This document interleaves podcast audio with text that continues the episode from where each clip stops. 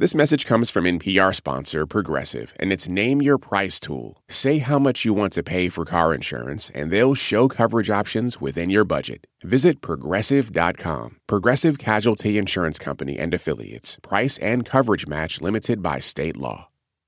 A warning before we begin this podcast is explicit in every way. That's just one, two. Yeah, sounds good.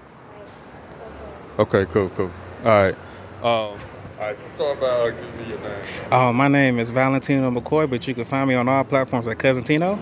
Okay. Yeah. So, how many days have you been here? Oh, we I've been here about five days. Five days? Yeah. Yeah, yeah, five days. What was the day like for you? Lining up for five days is the type of commitment people usually only put in for exclusive sneaker drops. But in December of 2022, Cousin Tino was waiting daily to get into an LA courtroom. I saw this case happen, and I was like, I can't see a, a black man get railroaded. I, I knew what happened from the jump. You could tell. Inside the LA County Superior Courthouse, Tory Lanes was standing trial for assault with a deadly weapon. And in the courtroom on the 15th floor, Judge Hereford and the bailiffs they enforced strict silence. Outside was a different story, though. He was yelling out. Not guilty. Not guilty. He, he- he's a real spiritual dude, man. He has God with him. And it, the truth will come out and he'll be not guilty. If she's lying about being in an affair with him, if she's lying about different things, then obviously, what else would she lie about? As soon as they found out that he shot, uh, allegedly shot Megan, allegedly, let me get that clear, allegedly, that he lost everything. Hell no, this ain't no Me Too case. And this ain't no attack on black women either. We like protect black women, protect both parties, protect black men too. What do you think the verdict is gonna be, one at a time? That brother is innocent. Innocent. We got a theme song. Innocent. Well, hey, Tory Lanez is innocent. Now, Sid, you know we spent an entire season covering cases just like this. Mm-hmm. Cases that expose how the justice system criminalizes rappers, paints them as hyper-violent, over sex, dangerous. Yeah, but this case was more complicated.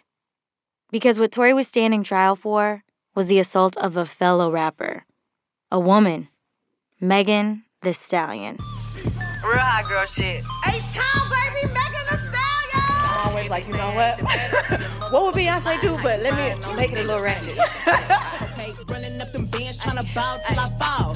Running from his bitch, he gon' come when I call. If it ain't about money, then you know I ain't involved. Worry about these motherfucking haters, not at all. Nine times out of ten, I'm the realest bitch you know. If you ain't wanna pimp, then what you fucking with me for? Some of Meg's fans showed up during the trial, too. I'm feeling very emotional right now. I'm just wishing the best for Megan, and I love her so much. we much. just wanted to be here to show moral support to Megan and to any other woman that has been harmed. And if you do speak up, that there's a community of women and gender expansive folks who believe you, that love you, that care for you, and that are here for you. These two sides represent a divide in hip hop. One that had been going on for two years on the internet, pretty much since Meg told the world Tory shot her. Not really sounding like a victim to me. She's a strong black woman. to see like so many not just black men but black women too be itching just itching like the inherent desire is to vilify this black woman I don't like that girl. You told Gail King you didn't fuck him. We all know you fucked I'm him. here for it. I like that. I want you to like me so much you shoot me in the foot too. Who shot you? Can we prove that he shot you?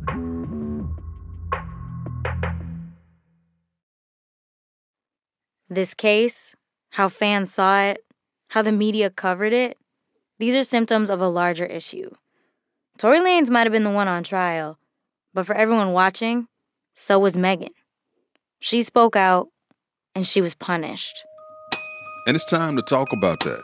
Like, for real. I'm Sydney Madden, I'm Rodney Carmichael, and from NPR Music, this is Louder Than a Riot. where we trace the collision of rhyme and punishment. But this time, rhyme and punishment is taking on a whole new meaning. Yeah. Season one looked at the way hip hop is marginalized in America. But for season two, we're looking at who gets marginalized within hip hop. hmm and digging into how the double standard became the standard. On this episode, we report from the Tory Lanez trial. Not to give a play by play of evidence or witness testimony, but to read between the lines and the lies for something more insidious going on in the culture. And to interrogate who hip hop chooses to believe and ultimately protect.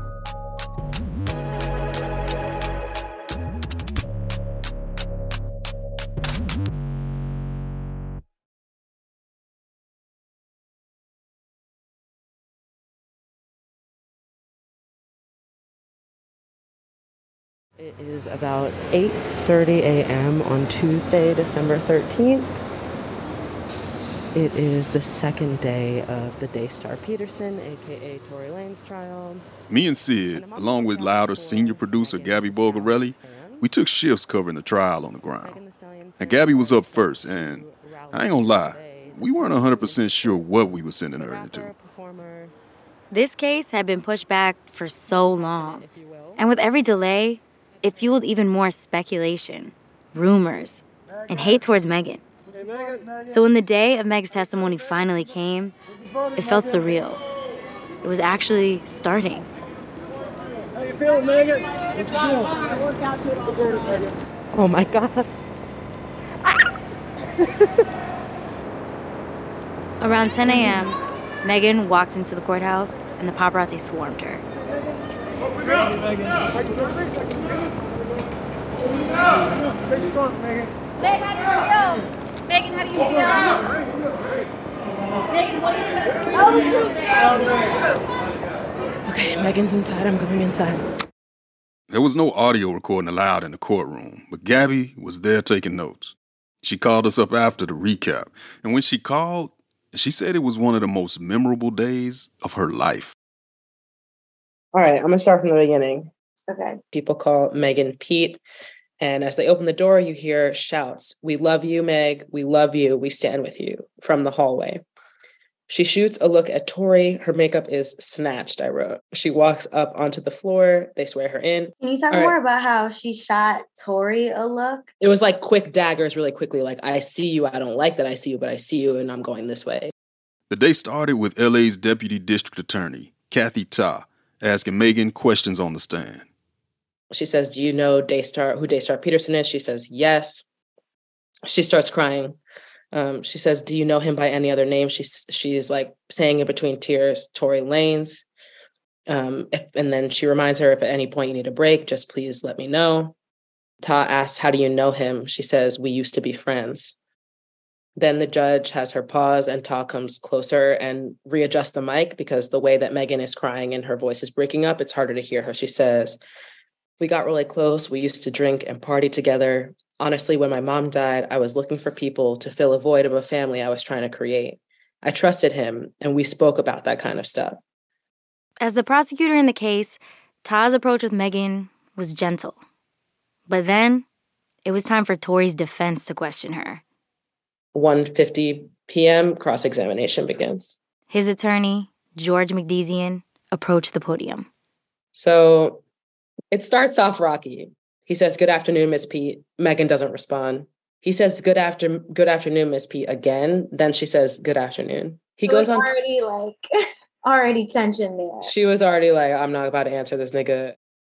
McDezian is a tall, stocky, hair slicked back, three piece suit type, and he came at Megan ready to throw his weight around and throw some of the deepest held prejudices about black women back in her face. Yeah, and right away, it became clear that this dude was going to play up the exact way the internet had been vilifying her for the last two years. Did you do an Instagram live? She says, Yes. With my green hair? He says, Yes. He says, In 2020? She says, Not sure. Only a few months after the inter- incident? She says, Yes. There was a lot of intense scribbling, people shuffling. I heard a whisper behind me of, like, Oh my God, like they're talking about Instagram. McDezian is talking about an IG Live that Meg did sometime after the shooting. In front of 80,000 viewers, this was the first time that Meg publicly said that Tori shot her.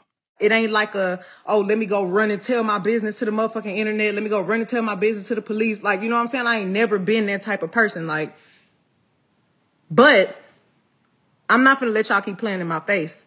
And I'm not gonna let this nigga keep playing in my face either. So, since y'all hoes so worry about it, yes, this nigga Tory shot me. You shot me. But there's one part of this IG live that McDezian really focuses in on. He says, Remember what you talk about? She says, Not entirely. He says, So you don't recall saying you're a real thug bitch, that you're a motherfucking South Sider? And I'm I'm like not even trying to dramatize this. This is how he's saying it. He's like, Did you say you were a real thug bitch? Really loudly and really aggressively reading a transcript of her live. Yo. That the reason that this thug bitch didn't tell the police is because it's none of their business. That this nigga shot you. That this nigga Tory shot you. All right, now first off, you gotta know that McDezian is not black. So like this non-black person, Yes, it's just straight up. He it's not hard R, but he's saying nigga with Right. a fervor. to her face, and he thinks he has like the poetic license because he's quoting her or something. Yes. Wow. And second, that's not even what Megan said. Or how she said it. Right. What she actually said was I'm really a real bitch. Like I'm from Houston. I'm from the motherfucking South Side. in the video, she's real calm too. Real clear headed. Definitely not aggressive like how McDezian is trying to make out. Yeah, and in court, she wasn't pressed either. And what was like her face like when he's doing this? She is just staring at him like Wednesday Adams barely blinking type, just staring like dagger into his face. And then this is the part where everyone in the courtroom breaks. Yeah. Megan says, Sorry, can you say that one more time? He says, What? She says, No, say that whole thing one more time. And everyone starts giggling a little bit. Did you say you were a real thug bitch? And like says it. And she says, Probably. Oh my god. Everyone laughed at her, making him repeat it. Man, this dude McDezian think he's slick. Right. Like she deserved it because she's a thug bitch. Even if she is, she deserves to be protected from violence. See, this is how he lays the groundwork for making Meg look like less of a victim. And then he tries to make her look like a liar too. Mm. He said, Miss Pete, you testified earlier today that this all happened, this altercation happened during a breakout moment in your career. She says, Yes. He says, Now it's safe to say you're one of the biggest artists, right? Biggest artist in the world. She says, Yes. He says, So this actually helped your career, not hindered it. She said, Me being shot helped my career? He said, I'm saying that in that time since your career has been bigger. She says, Because I got shot? Is that why? It had nothing to do with the shooting. He says, So when you got shot, with air quotes. She stops him. Why did you do this? And gestures air quotes. I was shot.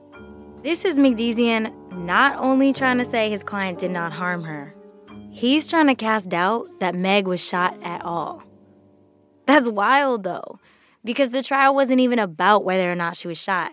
It was about who shot her. And we saw all the evidence the x rays of her feet with the bullet fragments, the sound of the shots from the neighborhood security camera, and the body cam footage of Meg bleeding from her feet. Hearing and seeing all this evidence was one thing, but watching Meg sit up in court and be re traumatized by it, it made it worse.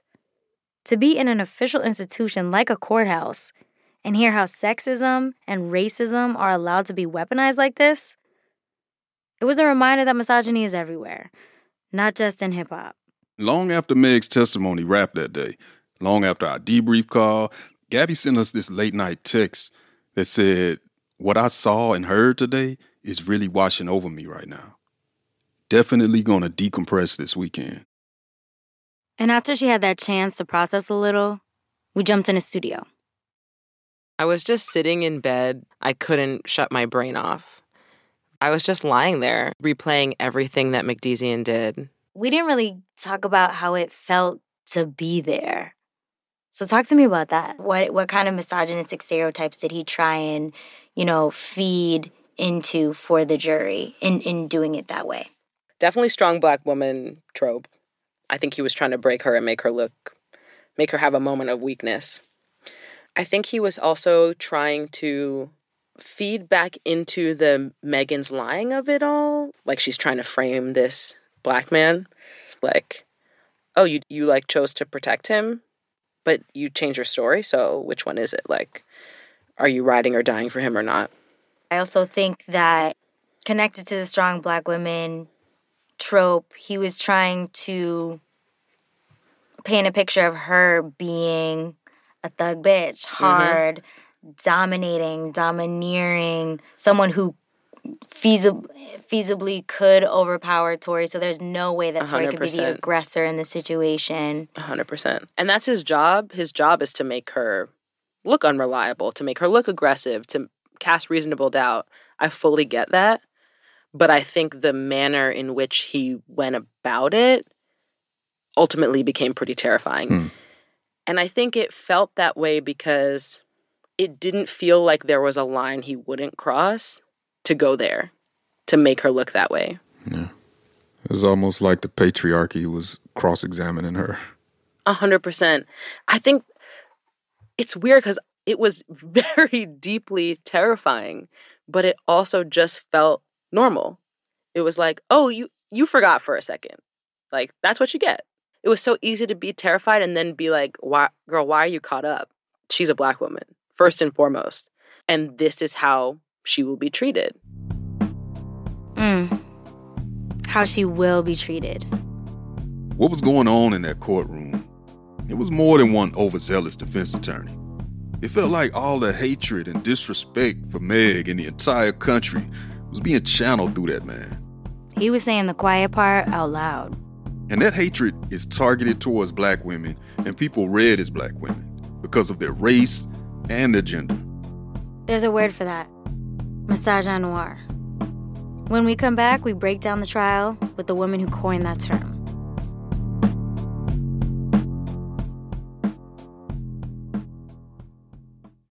This message comes from NPR sponsor Noom. Noom understands that not everyone is starting from the same place and takes that into account. With their first ever cookbook, The Noom Kitchen, you can find a hundred healthy and delicious recipes to promote better living. Available to buy now wherever books are sold. This message comes from NPR sponsor Carvana. Selling your car? Visit Carvana and enter your license plate or VIN. Answer a few quick questions, and you can get a real offer in seconds. When you finalize your offer, Carvana will pick it up, so you never have to leave the comfort of home. Visit Carvana.com or download the app. Support for NPR and the following message come from Betterment, an automated investing and savings app. CEO Sarah Levy shares Betterment's philosophy on investing. No matter the amount of money you have, it's always good to be invested. It's always good to start early. It's always good to save. And the power of being consistent in your habits is really the path to long term wealth. Get started at betterment.com. Investing involves risk, performance is not guaranteed. This message comes from the Run Through with Vogue. Listen as designers, Vogue editors, and industry icons like Erica Badu and Florence Pugh have in depth conversations about fashion and culture. New episodes are released each Thursday wherever you get your podcasts. I have loved hip hop since I was little. And actually, one of my first CDs was uh, uh, Warren G Regulators. It was a clear black night, a clear It came in the, the BMG CDs that you got. so I could get some phones rolling in my ride, chilling all alone. Just hit the east side of the LBC on a mission trying to find Mr. Warren G. Moya Bailey is a lot of things a professor, an author, the creator of the term misogynoir, and a fan of hip hop. And at the time, I don't think I had a critical relationship to hip hop. I was just in it and enjoying the the sound and the world that was very different from my own, one that felt familiar, you know, as a black girl growing up in Arkansas. It wasn't until Moya got to college at Spelman that she started noticing what the music she loved was really saying to her and about her as a black woman. Ludacris had a song, Use a Hoe.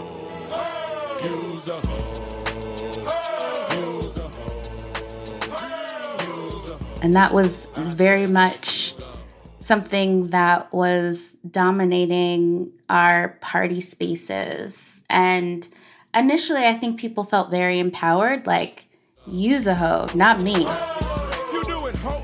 You doing hoe activities with hoe tendencies. Hoes are your friends, hoes are your enemies. With hoe energy to do what you do. That looter joint raised it raised of red flags for Moya. She started to hear a pattern. So that was the initial way that people were taking it up. But having a critical moment in that time and being like, wait a second, you know, like this is not equal. Then later, when she found out Nellie was planning to visit her campus for a fundraiser, she saw an opportunity to start a conversation. Nellie's sister, Jackie Donahue, has leukemia. She desperately needs a bone marrow match and transplant to survive. The biggest thing I have right now is the publicity aspect of it. So we're trying to use as much of it as we can possibly get. And we started uh, a very small pushback to say, hey, uh, you want to come and get Spelman students to register to donate bone marrow, but we have some concerns about your lyrics and your representation. She didn't like how women were being treated as sexual props in the video for his song, Tip Drill.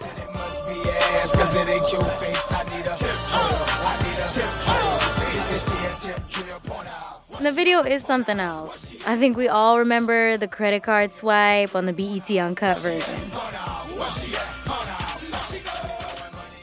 Moya wrote an open letter asking Nellie to have a sit down. And instead, he pulled out of the drive altogether.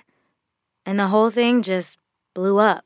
I really was confused as to why a few students who had some questions about a rapper's lyrics created such a media firestorm.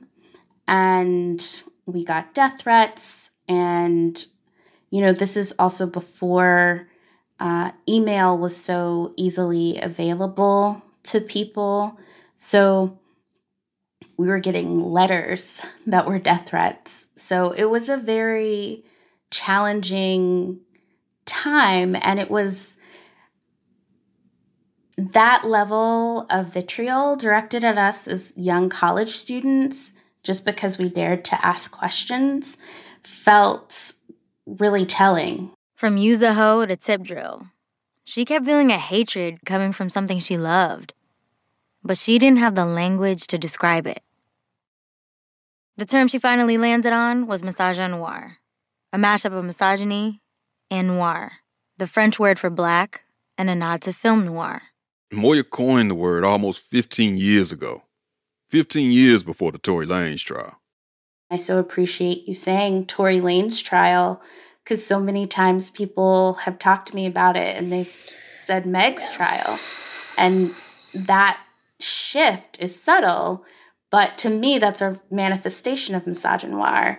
This is people are thinking that this is about whether Megan is telling the truth and the fact that she had to prove that she was, in fact, being honest about what happened to her.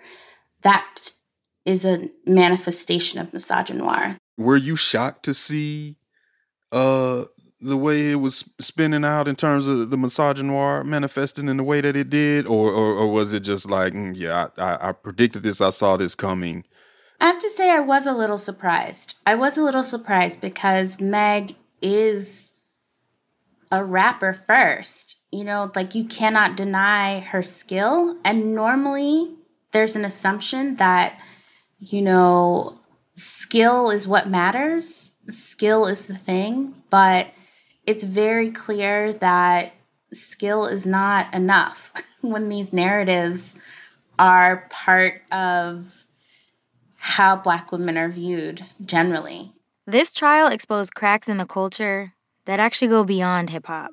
There are these tensions that are running deep and have everything to do with narratives that we've internalized about how Black men are supposed to be men and how Black women are supposed to be women. Yeah, we saw that tension too. It wasn't just men. There were a lot of black women out there caping for Tory too. Something that I don't think we've really wrestled with the way that we can internalize these ideas about Black women, even as Black women. That misogynoir, unfortunately, it's equal opportunity in terms of who deploys it. Yeah. This tension that Moya's talking about, it's real. And it's got everything to do with how black men have been systematically preyed upon by the carceral state and the desire to keep men and boys out of that system. I think for a lot of black men, there is this sense that any of us is all of us. And that is true for the black community, I'd say. We do have a, a loyalty to each other that I think is really powerful but also in this case, um, as the you know Boondocks clip about R. Kelly um, shows, you know, not all of us are political Mm-hmm. prisoners. What the hell is wrong with you people? Every famous nigga that gets arrested is not Nelson Mandela. Yes, the government conspires to put a lot of innocent black men in jail on fallacious charges. But R. Kelly is not one of those men. We all know the nigga can sing. But what happened to standards? What happened to bare minimums? it can be true at the same time that the criminal justice system is structurally unjust, particularly towards black men. And Tory Lanez did shoot Megan the Stallion. Those two things are not mutually exclusive. And uh, we haven't really had a lot of people saying saying that loudly. For some, trying to hold these two truths at the same time can be hard. But black women do it all the time. That's what Megan did. She tried to protect Tory from the police even after she was shot by him. But trying to protect him doesn't change the facts. Facts like how in the US, black women are three times more likely to die from a domestic violence incident than any other racial group. What do you say to people who don't think misogynoir actually exists? That they are actively ignoring what's happening around them. There's this quote by Tony Cade Bambera that I really love, which is, What are you pretending not to know? And so people can pretend not to know that misogynoir exists, but it's a farce. The evidence is there. And at this point, if you're denying misogynoir, then you're just denying reality. Those people who deny it may exist, but the use of misogynoir as a term exploded during the trial. It climbed 80% in online search engines. Dozens of articles and podcasts and TikToks popped up, all using misogynoir as a framework to break down this mess. But if anything, the popularity of the term, it only highlighted the problem. I'd really like to see misogynoir retired someday as something we don't need to use or only think about in the past because we've done the work to create a world where misogynoir doesn't exist. But as the trial was drawing to a close, it was clear the day of retiring this word was still a long way off. This message is brought to you by NPR sponsor Progressive Insurance. You call the shots on what's in your podcast queue. Now you can call them on your auto insurance too with the Name Your Price tool from Progressive. Tell Progressive how much you want to pay for car insurance, and they'll show you coverage options within your budget. Get your quote today at progressive.com. Progressive Casualty Insurance Company and Affiliates. Price and coverage match limited by state law. This message comes from NPR sponsor Shopify. Shopify is the global commerce platform that helps you sell at every stage of your business. From the launch your online shop stage to the first real life store stage, all the way to the did we just hit a million orders stage, Shopify's there to help you grow. Sell without needing to code or design. Just bring your best ideas and Shopify will help you open up shop. Sign up for a $1 per month trial period at shopify.com slash NPR. Big news stories don't always break on your schedule. But with the NPR app, news, culture, and podcasts are ready when you want them in your pocket. Download the NPR app today. Summer is for going to the movie theater because it's too hot to stay home. It's for driving with the windows down, listening to your favorite music. It's for stretching out while you're on vacation to gobble up a TV show. For a guide to some of the TV, movies, and music we are most excited about this summer, listen to the Pop Culture Happy Hour podcast from NPR. We just wrapped day seven. Um, Where are we?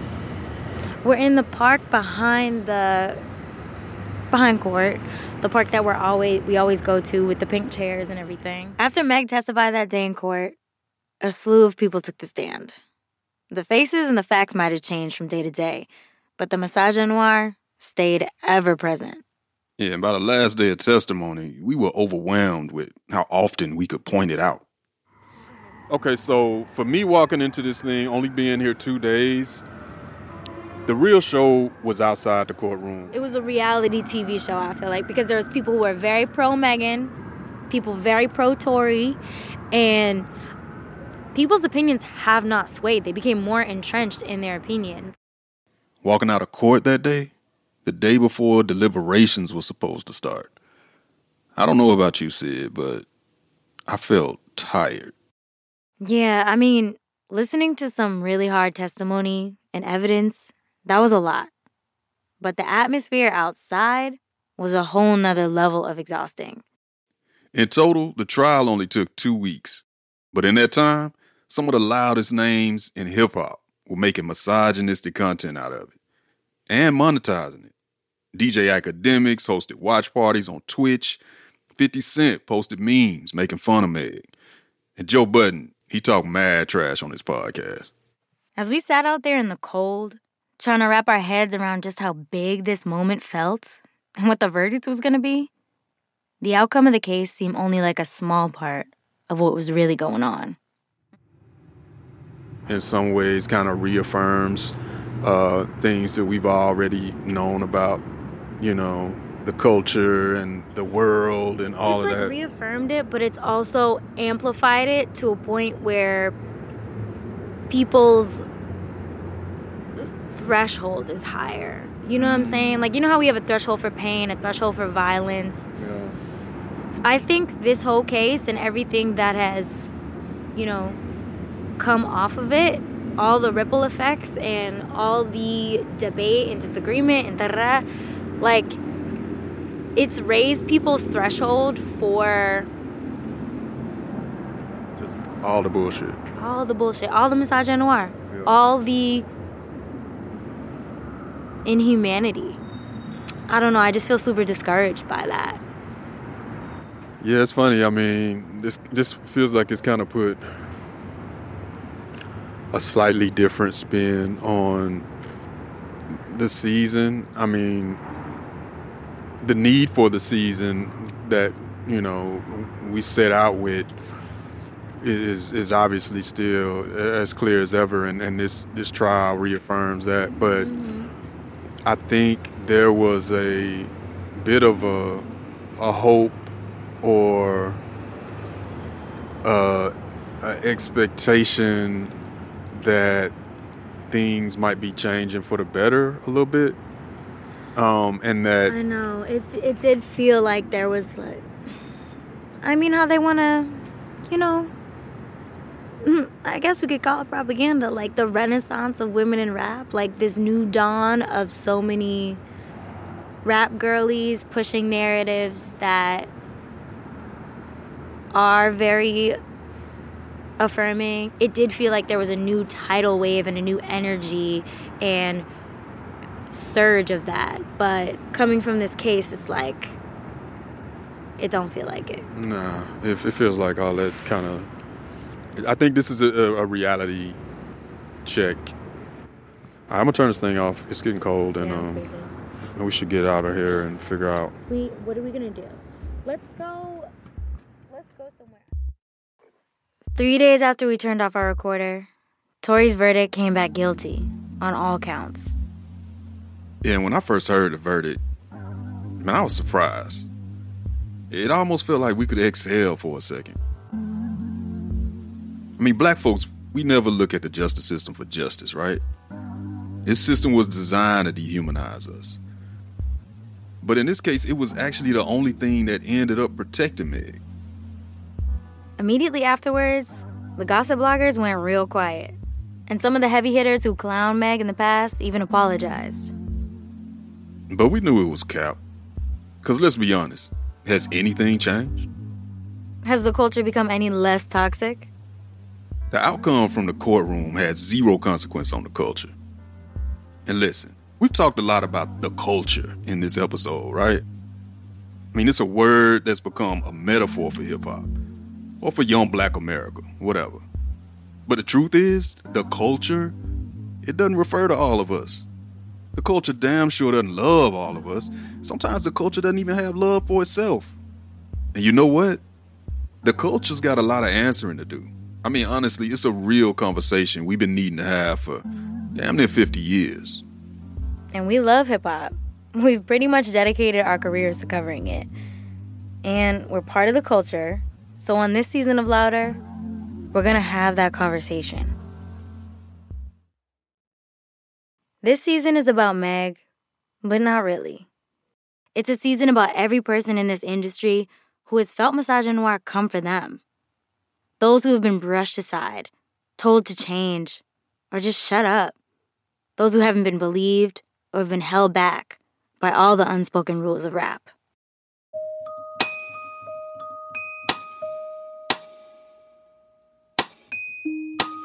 This episode is about rule number one. We're calling it Megan's Rule. Being exceptional does not make you the exception. And over the next nine episodes, we're unpacking the remaining rules one by one. In a perfect world, black women would get celebrated for their contributions just as much as black men, but they don't. I don't think I'm misogynistic. I think I'm I'm realistic. People are not appreciating me. This is not a conversation about condemning the men. This is a, a conversation about condemning the culture. And we're telling the stories of the rule breakers who refuse to play nice. She said, Girl, they will tear you down by the pussy hairs in this business. It's my narrative. I'm going to control it. You did not make me. I did. Do you think hip hop respects black women, protects black women? How about we ask hip hop that question? They kind of taught me, like, no, that's gay. You can't do that. And celebrating how the new generation running rap got here. People was like, first of all, can we sell him? He's feminine, he's dark skinned, he's thick, he's gay, he's loud. I feel like I kind of represent an archetype of the black bitch, and I have become her. No offense to the men, but when I'm listening, comparing the two, like the girls are just outdoing the men. Y'all gotta catch up. On the next episode of Louder Than a Riot, we're telling the story of one of hip hop's pioneers, even if history refuses to remember her that way. The misconception is that it was a male dominated uh, field and the females, you know, just came on the scene later. No, the males didn't dominate anything. We were always there. That's Sha Rock, the first female MC. Next time on Louder Than a Riot.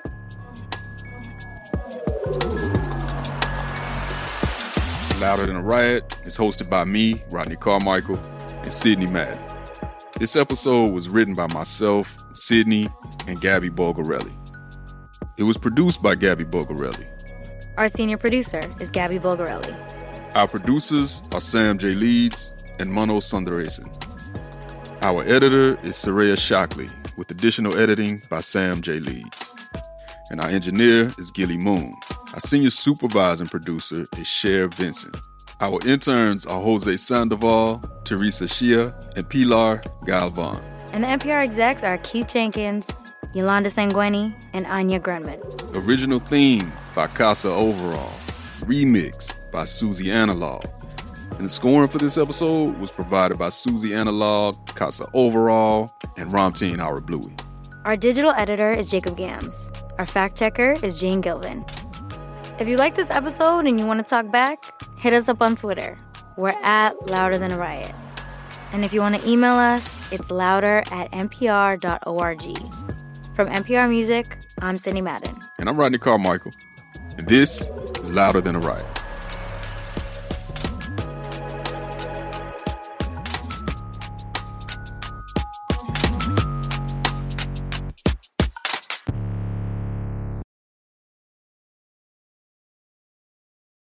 This message comes from NPR sponsor Progressive Insurance, where drivers who switch could save hundreds on car insurance. Get your quote at progressive.com today. Progressive Casualty Insurance Company and Affiliates. This message comes from NPR sponsor Project Lead the Way. Today's world is driven by STEM. At Project Lead the Way, they believe learning by doing helps every student in every grade be STEM successful. Learn more at pltw.org/npr. On NPR's Throughline, we cannot function for 24 hours without cobalt because it's in our smartphone, our tablet, our laptop. And as a consequence, the lives of the people living in that part of the Congo descended into just a catastrophe. Find NPR's Throughline wherever you get your podcasts.